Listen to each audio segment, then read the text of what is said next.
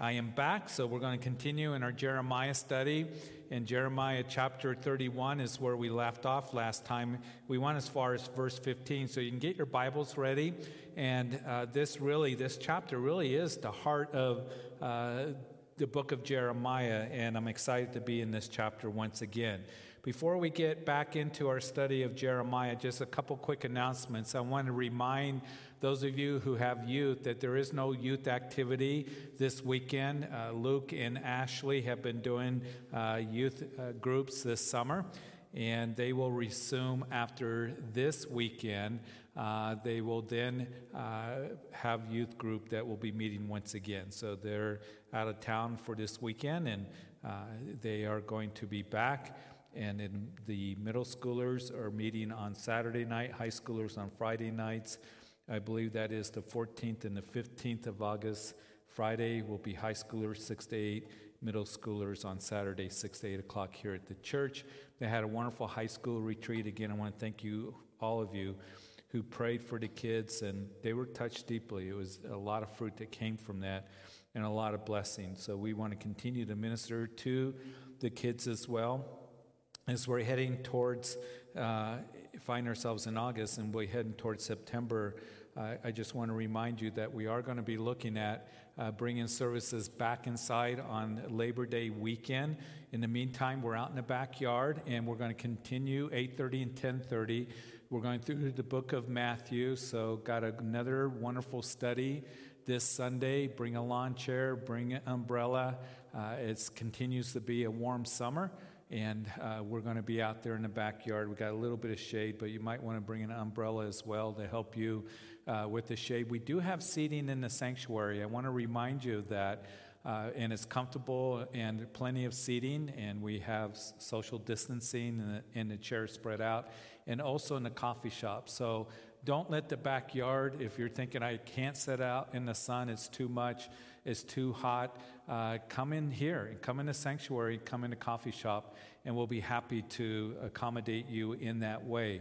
Come September, we're looking at getting children's ministry, the kids back in the classrooms, nursery open, and we'll have the details on that. Please pray for us because we want to continue to minister to your children and have a place for them. But we want to do it safely, responsibly, and we are working very hard and putting those measures in and getting teachers uh, in line. And we'll get you the information on that, how that's all going to look as we get towards uh, the middle and the end of August when we start Labor Day weekend, bringing everybody inside. But uh, I just appreciate many of you who have said you've enjoyed the outdoor services and it's worked well. There's uh, plenty of space.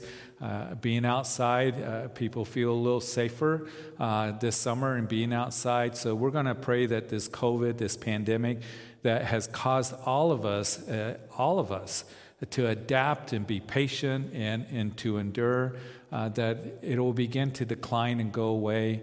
We need to pray for our nation. We need to pray uh, for a lot of things. We're praying for you as you're making decisions. I know that uh, the schools are uh, trying to decide exactly what to do. Every school d- district is different. And so we're praying for your kids and we're praying for those who are teachers as well because we have a number of teachers here at Calvary Chapel. I'm so grateful for Christian teachers uh, that are in our schools and being a light. And we want to pray for you. And I know that uh, you are all having to. Uh, be patient as well as uh, the administration is making decisions, and we're praying for you and we're thinking about you. Also, for you who perhaps need help in getting uh, some school supplies, please let us know. And on Sunday, there'll be a table there that you can let them know there. It's kind of our information table uh, that you could use some certificates. We're getting gift certificates for you to be able to go by Walmart, I'm not sure exactly where it is, and get the supplies that you need. And even if uh, they're doing online this beginning of the school year, you still need supplies and things like that. So we want to be a blessing and help in any way that we can. In the meantime, look at your e bulletin. You should be getting that. If you don't have an e bulletin, uh, please let us know. We'll help you download uh, the app, Calvary Chapel Greeley app, that's available for your phones and for your tablets. Also, we have all the information as well on our webpage, calvarychapelgreeley.org. Many of you are listening that are tuned in to our online services uh, on that. Also, um, we just want to make sure that uh, you have that app where all that information is available for you. So, technology is wonderful. We just need to Make sure that you know some of you, if you need help in downloading it, give us a call, Pastor Jim or Travis. We'll be glad to talk to you, and I believe there is instructions on how to do that as well that we put up, um, so it's easy to do and straightforward. Um, everything else, we're continuing to pray and continuing to move forward. I'm excited what the Lord's going to have for us, and and I believe that He wants to continue to bless and minister uh, to us and he wants to minister his word here tonight. So, Father, we ask as we move back into the book of Jeremiah, it's an incredible Old Testament book, and we pray that you would bless uh, the study, that you would touch our hearts, because this really, chapter 31, is the heart of the book of Jeremiah. It really tells us of your faithfulness and your love towards us, your faithfulness to us, Lord. Your word is true. And I pray that uh, we would just be touched in a very deep way as we go over these verses, knowing that your word is true for us today in the situations that we find ourselves or the uncertainty that is all around us. One thing is certain that is your love for us and your word given to us, your promises. We ask that you would just uh, teach us now. In Jesus' name, amen. So, the book of Jeremiah, if you've been with us in our study of Jeremiah, you know that uh, Jeremiah has been ministering right before the house of Judah goes off into captivity by the Babylonians. We know that the religious leaders have been giving false hope to the people, a false message. The false prophets have been on the scene telling the people they don't have anything to worry about, that God's not going to uh, deal with the house of Judah or bring judgment. Matter of fact, even when the captivity began, and keep in mind that historically, when we talk about the house of Judah going into captivity by the Babylonians, that there is three deportations. There were three waves of captivity, if you would. It began in 605 BC. That's when the 70 years of captivity would begin. And we know that Jeremiah prophesied that 70 years you're going to be off into captivity from 605 BC. And then in 536 BC, when Cyrus and the Medes and the Persians would defeat the Babylonian Empire, then Cyrus, who Isaiah prophesied is God's servant, would make a decree that they could come back from the captivity and they would be able to rebuild the temple. And Jerusalem was a mess, it laid in rubble, it had been destroyed. So, 605 BC, Daniel and the choice men of Judah were taken off into captivity, Daniel would be serving in the palace of Nebuchadnezzar, and there he's prophesying and being used of God. We know that a second deportation or a second wave of captivity would happen in 597 BC when Ezekiel was taken off, and then he begins to prophesy. He has an incredible book as he is giving the word of the Lord to the people and to the leaders as well. And we also know that Jehoiakim would be taken off, the king, to uh, captivity as well. The last 12 years uh, before Jerusalem is destroyed, Zedekiah is on the scene. He is the king. And Zedekiah would rebel against Nebuchadnezzar. So in 586 BC, Nebuchadnezzar said, That's it. And he comes into Jerusalem and destroys the magnificent temple, Solomon's temple. He destroys Jerusalem. And, and so that was part of the, the captivity that uh, happened, uh, all those things historically. And Jeremiah, even before they would go off into captivity, he began his reign in the reign of Josiah. Josiah, as you know, if you've been following with us or you've done your own study in the Old Testament, he was the last of the godly kings in Judah. And he ended up being killed in about 609 BC, so about four years before they would begin to go off into captivity. And Jeremiah had been prophesying even during the reign of Josiah that you need to turn back to the Lord. And even though in the reign of Josiah there was reforms that happened, Josiah was a godly king, and a book of the law was found when he gave the order to clean the temple up that was a mess. His grandfather Manasseh had uh, brought in the idols and everything and closed off the temple. Well, Josiah, he heard the word of the law being read to him, that book that was found in the temple. He tore his clothes, his heart was quickened, and he began reforms. He would restore temple worship and uh, the sacrifices. He got rid of the idols, and he would also would institute the Passover once again.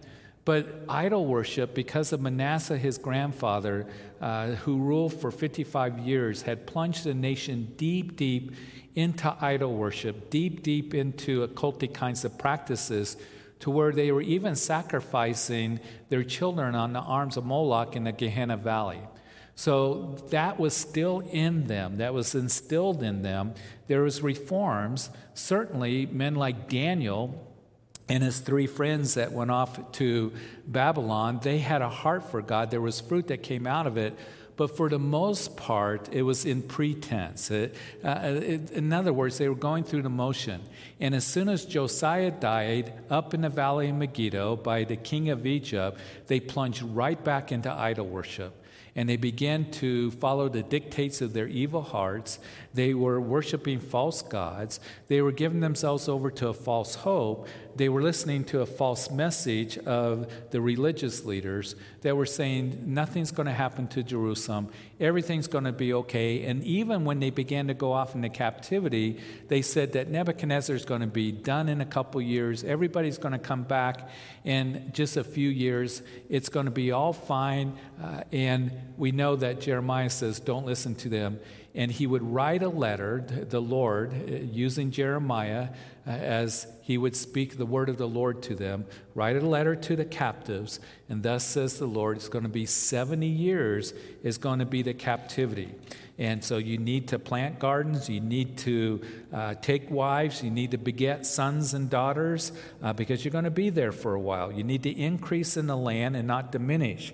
And you need to seek the peace of the city as you're away in the captivity. And don't follow those who are prophesying falsely. But 70 years are completed at Babylon, and then I will visit you. In other words, I'm not done with you. I'm going to bring you back from that captivity, and I know my thoughts towards you are thoughts of peace and not of evil to give you a future and a hope. And you see, as we now move into chapters 30 through 33, it's a section of Jeremiah that is called the section of consolation. In other words, Jeremiah has been given a heavy message of there's judgment that is coming, destruction. Don't rebel, Zedekiah, against Nebuchadnezzar. Uh, Zedekiah tried to get uh, the leaders of Ammon and, and Moab and the other leaders, the surrounding countries around Israel. Let's form together this alliance and maybe we can have this coup against Nebuchadnezzar and overthrow him. And Jeremiah comes to them and says, Don't do that. You're going to be under the yoke of Nebuchadnezzar. It's going to be a yoke of iron, and you are going to be submitted to him. As long as you do that and not rebel against him, the city won't be destroyed. But if you do rebel, the city's going to be leveled, and it's going to be death and devastation and destruction like you've never seen before. Well, Zedekiah rebelled against Nebuchadnezzar, and, and Nebuchadnezzar came in and destroyed Jerusalem. So even though the prophecies have been given that you're going to come back from the captivity, we see that Jeremiah, and that's what I love about God's word. God's word tells us that sin is going to be judged. God's word tells us that the wicked are going to be separated from him for those who reject the gospel of Jesus Christ. The Bible tells us that all of us, because we have sinned, that death has come to us. The wages of sin is death. But God doesn't leave us in a hopeless state. He didn't leave his people in a hopeless state. There is hope. You're going to come back from the captivity. That I, I see you, I'm not done with you, and you're going to come back. My thoughts towards you are thoughts of peace and not of evil to give you a future and a hope. I'm still your future and hope, but you have rebelled so much that you're going to have to go off into captivity. And, and they would, and they would come back and they wouldn't fall into that idol worship like they had before. But we also know that the Lord speaks about a time, and in this consolation that He's given to them, or comfort to the nation, uh, we know that we have comfort because He didn't leave us without any hope, did He? He sent Jesus to die on the cross for our sins. And there are many people that are around us that perhaps you're talking to, even today, that see what's going on in the world around us and they feel like they're being held captive. They're being held captive by the COVID uh, pandemic, by the restrictions. Am I able to go back to school? I've been isolated. We're hearing from young people. We haven't been in school since March, and now we got to stay at home again. Maybe you feel like that you're being held captive because of circumstances, or whatever the case may be. The Lord says that I'm your future and your hope. And we have hope because Jesus Christ went to the cross and died for our sins. He took the judgment that you and I deserve on the cross of Calvary. He rose from the grave. He's alive. And we get to give that news to others that the Lord loves you and He died for you and He desires for you to be forgiven. And as we go over these, these chapters, we've, we went as again, we looked at chapter 30, uh, we've halfway through chapter 31. The Lord begins to prophesy about He's going to restore Israel.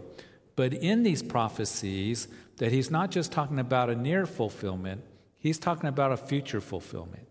And that's one of the neat things about when you go through the book of Isaiah, who was on the scene before Jeremiah, and the book of Jeremiah, in their prophecies, there would be near fulfillments. Uh, you're going to come back from a captivity from Babylon. But then they would also speak of a time when there's a future fulfillment a time where God's going to restore all of Israel, and his restoration is going to be complete. And as we began to look at chapter 31, that we know that it's linked to the end of chapter 30 that says, In the latter days you will consider it. So this is a consideration in the latter days. And we know that God is given his prophecy that there's going to be a day when he's going to restore Israel. And they're going to go through turmoil just as they go through turmoil in the captivity, but I'll bring you back. But here he's talking about Jacob's trouble in chapter 30. And we know as we look at the prophetic picture and promises that are given to us in the scriptures, that there is going to be a time of tribulation that Israel will go through. Here's the thing to always remember about end time prophecy. And as we consider the latter days, these prophecies are, are, about Israel being restored when the Lord comes back and he establishes his kingdom and he restores Israel. We know that is yet future. They will go through a time of turmoil that is seven years called the tribulation period. That is given to us in details in chapter 6 through 19 of the book of Revelation. We looked at that last year on Wednesday night in the book of Revelation. But we need to keep in mind that Israel becoming a nation again in 1948, that was very, very significant. It's absolutely amazing that uh, a group of people out of their original homeland for 2,000 years, and God brings them back like He said He would, plant them back into the land, begin to build those ancient cities that, that they once inhabited. And once they come in, as Amos says, they won't be plucked out again. And as they became a nation in 1948, uh, 70 AD, here comes Rome, destroys Jerusalem, the Romans, and the second temple. They're dispersed throughout the world, and now they come back. They're a nation once again. And an absolute miracle that we see took place.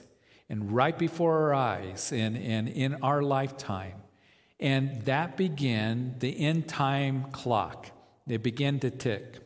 And we know that Israel being back into the land, that is very significant because Bible scholars and, and teachers of end time prophecy will say that was the super sign of the end times. It began the clock, and Israel is considered the hour clock. We're in the last hour.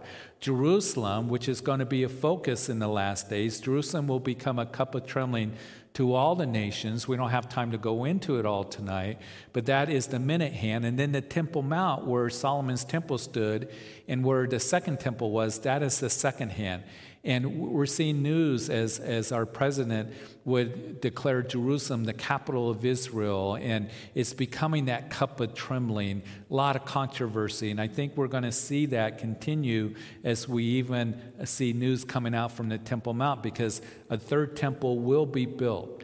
So, very significant that Israel has become a nation. Now, there are those we've discussed before that say Israel becoming a nation is just a coincidence, that God is through with Israel. And we know that he has not cast them away. Matter of fact, the heart of this chapter is going to tell us that. That he has not cast away his people. Matter of fact, Paul would write in Romans chapter 11 Has God cast away his people? He says, Certainly not. And he talks about a future promise that a day is going to come when all of Israel will be saved. And even Jesus spoke about it as he wept over Jerusalem. He said, Oh, Jerusalem, Jerusalem, right before his death. How I long, you know, the, the city that, uh, that stoned the prophets and, and killed the prophets.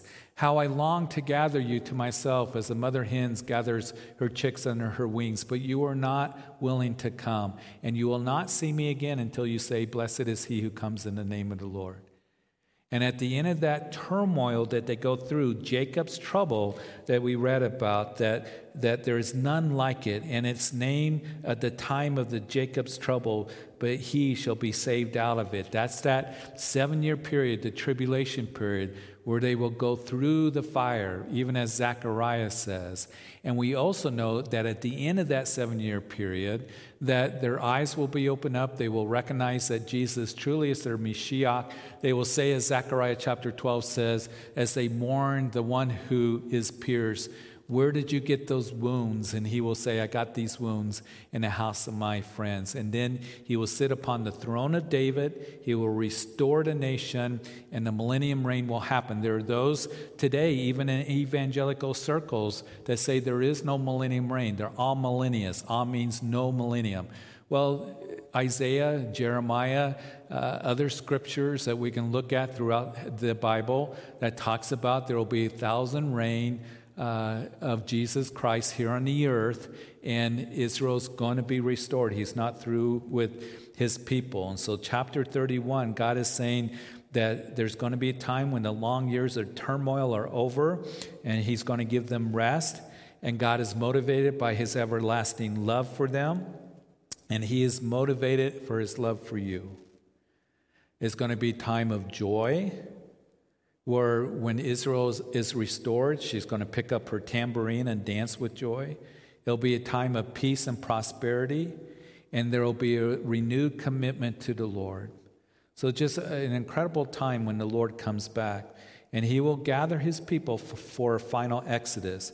Now, since they've become a nation, the, the Jews have been pouring back into Israel. He's gathering them even now during this pandemic that planes from the United States are, are, going back to Israel that have Jews that are saying, We're going to go to Israel. We're going to live there. We're not going to live in New York anymore. We're not going to live in the cities and 250,000 immigrants have poured into Israel. And so we want to watch Israel because Israel is the focal point, is the emphasis of end time prophecy. And we've talked about that before, and he's gathering his people, and we know that he will restore them. And as he restored the, them, it will be like a, a well watered garden is that's where we end it. So let's go into, as he says, and my people shall be satisfied with my goodness, says the Lord. Verse 15 of chapter 31 Thus says the Lord, a voice was heard in Ramah, lamentation and bitter weeping. Rachel weeping for her children, refusing to be comforted for her children because they are no more. So Ramah was located just only a few miles from Jerusalem to the north.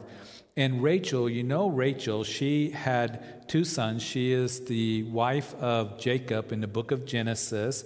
And Rachel had two sons, uh, Joseph and Benjamin. Joseph, who ended up, as much of the book of Genesis focuses on Joseph, he becomes the prime minister of Egypt. He has two sons, Ephraim and Manasseh. They become part of the 12 tribes of Israel.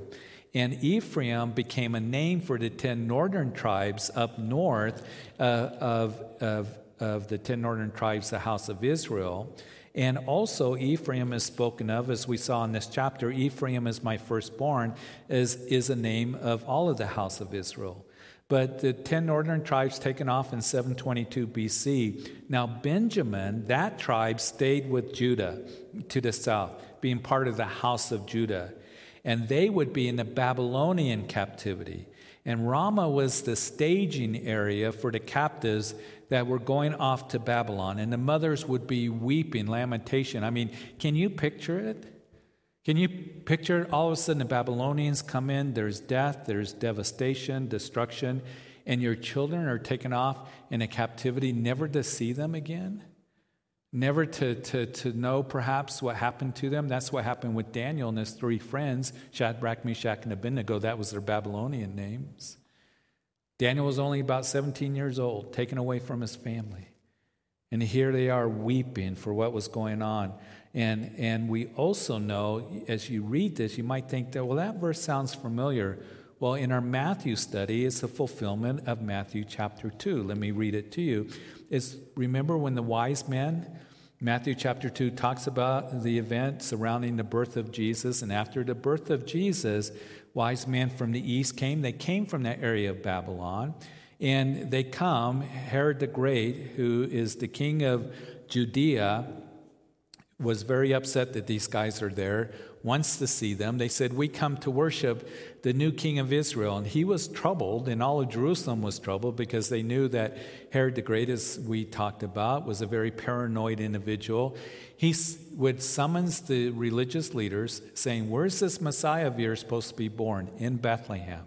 Now, Bethlehem was the place where uh, Rachel would be buried. Matter of fact, when we go to Israel, that on the very southern end of Israel is the Ramat uh, uh, Rachel. Uh, that is a, a kibbutz that's named after Rachel. And from there, you look across the highway and you're looking at Bethlehem. Very close to Bethlehem, very beautiful place, kind of a rural area. It's not that far, only quarter mile from the U.S. Embassy. Matter of fact, right by there, they just made a great discovery, uh, archaeological discovery that, again, that you can read about, um, that is dated back to Old Testament time of a storehouse that was there in that area. But it's very beautiful, and there's cherry blossoms all around, and you can walk and you can see Bethlehem. That's where Rachel was buried. That's, of course, where David was from. Uh, that's where Jesus was born. That's where the story of Ruth took place. And on a clear day, usually you can't see uh, very far um, as you look down in the Jordan Valley where the Dead Sea is because of the evaporation. But I remember one day I was taking a walk early in the morning, and it happened to just be clear, and you can see the mountains of, of Moab, and that's where you know Ruth would come from and come to Bethlehem. It just comes alive. And, and here is this staging area, uh, of course, uh, that they would weep. And then, of course, the massacre of the innocents of Herod found out from religious leaders that the Messiah would be born in Bethlehem.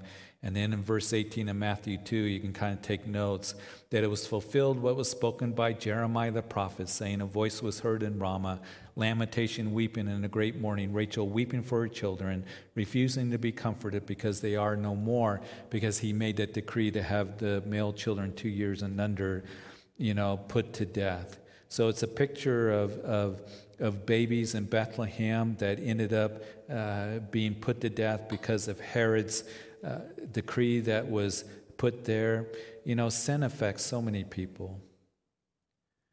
And I think this year has really emphasized how sin and upheaval and, and rebellion against God uh, affects so many people. It affects our families, doesn't it?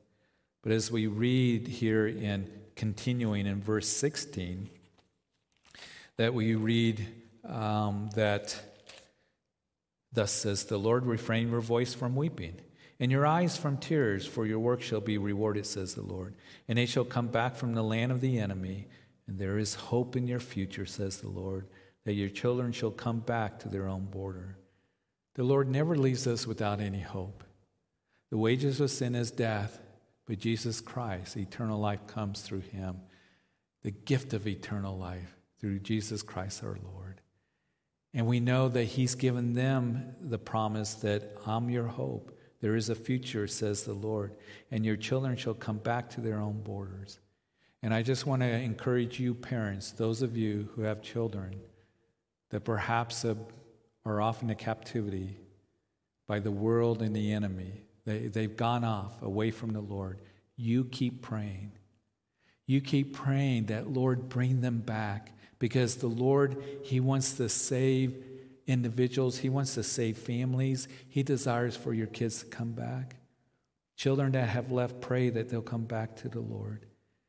And as we continue in verse 17 or 18, I have surely heard Ephraim bemoaning himself. You have chastised me, and I was chastised.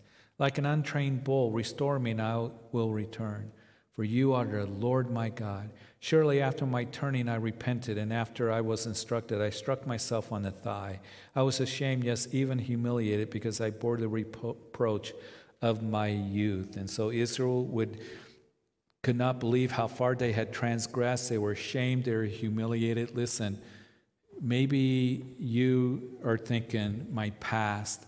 You're haunted by your past. And one of the things that happens with Christians is when they come to be a Christian and they know they're forgiven, but the Lord not only desires to forgive you and wash you clean, but He wants to take the humiliation and the shame and the guilt away as well.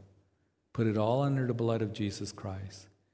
And Paul says, forgetting those things which are behind. Paul, he, he said, I was a waster of the church. I was violent. I tried to seek my own righteousness. But he said, I don't let those things hinder me. Forgetting those things which are behind, I press forward to the prize, to the upward call of God in Christ Jesus. And that's what you and I are to do. Put it under the blood of Jesus Christ and move forward in Him. And, and, and that's what the Lord is saying to them. There's going to be that time that, yes, the, the enemy comes along and he's the accuser the brethren who accuses us day and night, but we overcome him by the blood of the Lamb and the word of testimony. The, love, the Lord loves me, He's forgiven me. And as we continue, is Ephraim my dear son? He is a pleasant child. For though I spoke against him, and speak in Ephraim again, this uh, name of Israel, I earnestly remember him still. Therefore, my heart yearns for him. And I will surely have mercy on him, says the Lord. Set up signposts, make landmarks. Set your heart towards the highway, the way in which you went. Turn back, O Virgin of Israel. Turn back to these your cities. How long will you gad about, O you backsliding daughter? For the Lord has created a new thing in the earth. A woman shall encompass a man. And so, even though they had sinned, God's love remained. And is true with you and with me. God demonstrated his love towards us that while we were yet sinners, Christ died for us. Romans chapter 5, verse 8. Now, in verse 22, a woman shall encompass a man. It's a difficult verse. People ask me, what does that mean? And probably the best idea that I have is that Israel, the woman, in Revelation chapter 12, Israel is called the woman, will seek her God. And perhaps that's what's being spoken of.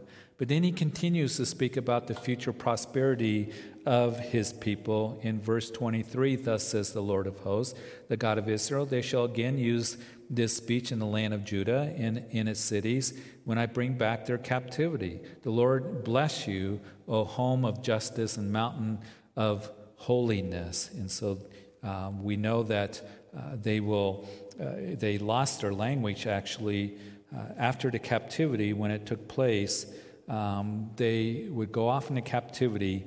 The language in Jesus' day was primarily Greek and Aramaic. Uh, we know because of the Greek influence. After the Medo Persian came the Greeks. But when the Jews came back from their captivity from Babylon, they spoke Aramaic. And it was a real miracle. Hebrew was kind of a lost language. And he says, I'm going to bring you back, and they shall again use this speech. And that's what's happened. That's been fulfilled and they are speaking Hebrew once again. All of, of those living in Israel speak Hebrew, it's the national language. Many of them speak two or three languages. They speak Hebrew, they speak Aramaic, and they also speak English, a lot of them. It's really quite amazing. But after being out of their homeland for 2,000 years of being dispersed, once again they come back and they're speaking Hebrew. And, and there are those who study language and, and those kinds of things. They say it's an absolute miracle that that's happened and how quickly that it has happened. And it's an interesting read and study for another time. But there shall dwell in Judah itself and in its, all its cities together, farmers and those going out with flocks. For I have satiated the weary soul, and I have replenished every sorrowful soul. After this, I awoke and looked around, in my sleep was sweet to me. So it seemed like a dream to Jeremiah after all the words that he's been given of death and destruction. And, and these visions and words are very comforting. And he says, For I have satiated the weary soul. And maybe tonight, as you're listening to this teacher, teaching, or whenever you're listening to it, that maybe you're wearied. And it would be Jesus, as we're going to see in Matthew's gospel, that stood up on a hillside and said, Come to me, all of you who are weary and heavy laden, and I will give you rest. Come learn in me, and you'll find rest for your souls, for, for my yoke is easy and my burden is light. And He is your satisfaction. And please remember this that as we go through life and we get weary, and I know that some of you are weary, and we look for satisfaction and fulfillment and rest and so many different things, but it is truly found in Jesus Christ. And that's what satiated means it's satisfied. Jesus said, Come to me and eat of me and drink of me. Sweet fellowship, believe in me. I am the bread of life, I am the living water. And as you do that, I am going to be the one that's going to fulfill your life. If you keep drinking of, of the water of the world, you're going to be thirsty again. But you come drink of me, of living water, you'll never thirst again. Come eat of the living bread that comes from heaven, you'll never hunger again. And great is the day when we realize that, when we make it our own, that Lord, you're my satisfaction, that you're my rest, you're everything that I need. And that's what he says that I have satiated the weary soul, replenished every sorrowful heart. If you're sorrowful, go to him and learn of him and yoke yourself with him. Believe on him. Eat of him and drink of him. Sweet fellowship with him is what it speaks of. And know that, behold, the days are coming, says the Lord, that I will sow the house of Israel and the house of Judah with the seed of men and the seed of beasts. And it shall come to pass that as I have watched over them, to pluck up, to break down, to throw down, to destroy, and to afflict, so I will watch over them to build and to plant, says the Lord in those days they shall no longer more say, Fathers have eaten sour grapes, and the children's teeth are set on edge. But every one shall die for his own iniquity. Every man who eats the, the sour grapes, his teeth shall be set on edge. Interesting. No more will it be, My father ate sour grapes. And that is the reason we behave like we do. And the Lord says, Everyone will be responsible for their own sin. You and I will stand before the Lord and give an account and everyone is responsible for their sin. Now, I'm thankful that my sin is forgiven. Same with you that are believers. And we're not going to stand before the great white throne judgment to be judged for our sins. Jesus took that judgment upon the cross. But those who have rejected Jesus, they will be judged for their own sin. And, and surely, you know, there are things around us that affect us, but God says you are responsible for your behavior. And it was even Ezekiel that wrote about this. Let me read it to you. Ezekiel, uh, as we read what he wrote in uh, Ezekiel chapter 18. What do you mean when you use this proverb concerning the land of Israel, saying the fathers have eaten sour grapes and the children's teeth are set on age? As I live, says the Lord God, you shall no longer use this proverb in Israel. Behold, all souls are mine. The soul of the Father, as well as the soul of the Son, is mine. The soul who sins shall die. So even Ezekiel was saying this proverb is to be heard no more in the land. That you are going to be responsible for your sin, and that's why it's really important. You see, we live in the most excuse and blame everybody else society that there's ever existed. And oftentimes, even Christians will blame this person or the devil or make excuses for sin rather than repent and turn to God and confess our sins. It's been going on ever since the beginning. Adam, did you eat of that tree? Adam, where are you? Well, uh, it's that wife you gave me. Making an excuse. Listen, if there's sin in your life, if there's carnality, confess it, repent, turn direction, and turn to God. He's given everything to us that pertains to godliness in Christ Jesus, to give us the power to live for Him and to live with joy not to make excuses. When I hear somebody says, "Well, you know, I know I did wrong, but it's their fault. You know, this circumstance. You know, it's that boss. You know, that's why I got upset." Or, you know, oh, making excuses. No, don't make excuses. Turn to the Lord. Say, "Help me, Lord. Forgive me." Help me to truly repent of this and turn to you. Help me live for you. And then in verse 31, behold, the days are coming, says the Lord, when I'll make a new covenant with the house of Israel and the house of Judah, not according to the covenant that I made with the fathers in the day that I took them by the hand and lead them out of the land of Egypt. My covenant which they broke, though I was a husband to them, says the Lord. But this is the covenant that I will make with the house of Israel. After those days, says the Lord, I will put my law in their minds and write it on their hearts. I will be their God, and they shall be my people. And no more shall every man teach his neighbor and every man his brother, saying, Know the Lord, for they shall all shall know me from the least of them to the greatest of them, says the Lord. For I will forgive their iniquity and their sin. I will remember no more. This is the heart of the chapter.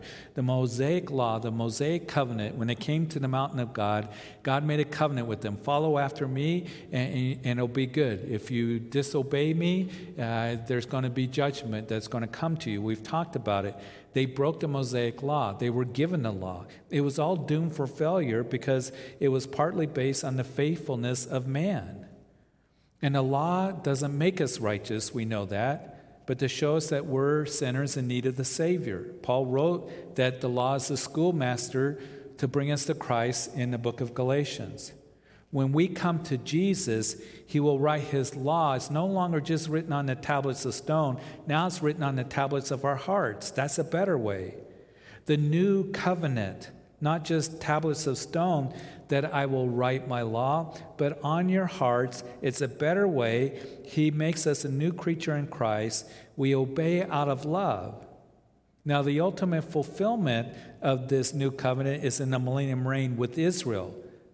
But even though we, the church, we get the benefit of it now because we have the indwelling of the Holy Spirit. And Jesus, in that night that, that he broke bread with his disciples and instituted communion, that we know that it was um, Jesus that said, Take, eat my body, which is broken for you. Do this in remembrance of me. And the cup is the cup of the new covenant in my blood. This do as often as you drink it in remembrance of me. The new covenant that we're a part of because of what Jesus Christ did for us, allowing his body to be broken and his blood shed for the forgiveness of sin. And now he dwells in our hearts. And in this new covenant, we have a new heart. He's going to write his will on our hearts. That's verse 33. We have a new relationship. We know it's a relationship to know Him, to know the Lord, for they shall all know me, from the least of them to the greatest of them. And it also is a new life because we are forgiven. Isn't that good news? We get to have that new covenant now. But it's going to come to Israel, it's going to be uh, part of the restoration. But we have a new heart. We're a new creature in Christ. We have a new relationship, reconciliation with the Father. And now we have the ministry of reconciliation, giving the gospel to others. And then we have a new life because we are forgiven. We truly have life and life abundantly, as Jesus promised. And then, as we finish here tonight, the chapter, thus says the Lord, who gives the sun for a light by day, ordinance of the moon and the stars for light by night, who disturbs the seas and its waves roar, the Lord of hosts in his name. If those ordinances depart from before me, says the Lord, then the seed of Israel shall also cease from being a nation before me forever. And thus says the Lord, if heaven can be measured, and the foundations of the earth searched out beneath, I will also cast off all the seed of Israel, for all they have done, says the Lord. These are important verses. These may be verses that you can show to those who adopt replacement theology, saying that the church replaces Israel and God's through with Israel and cast away his people. God says, no. You know, he said, I will not forsake Israel.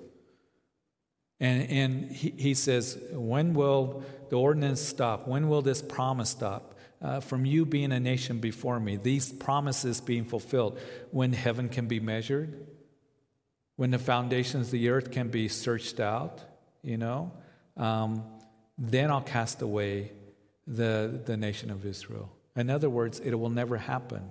We will never be able to measure the, the depths of the heaven, the depths of the earth. We can guess. I remember when I was in elementary school, they said, oh, the, the, the universe is about four, you know, billion light years across. Now they have no idea because we have telescopes and satellites that look deep into space. It's 12, it's 15, it's 20, it keeps increasing. We don't know. We can't measure the, the heavens above. And yet, the Lord, it's all in the palm of His hand. We can't search out beneath the foundations of the earth how deep and what is there. In other words, the Lord is saying, I will never stop loving you, and these promises are true for you always. And that's good news for you and for me.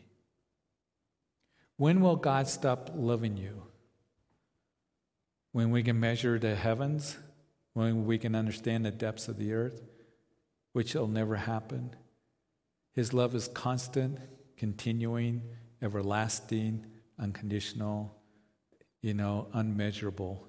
That's what that Paul writes that his love is unmeasurable, unsearchable in the book of Romans. He loves you.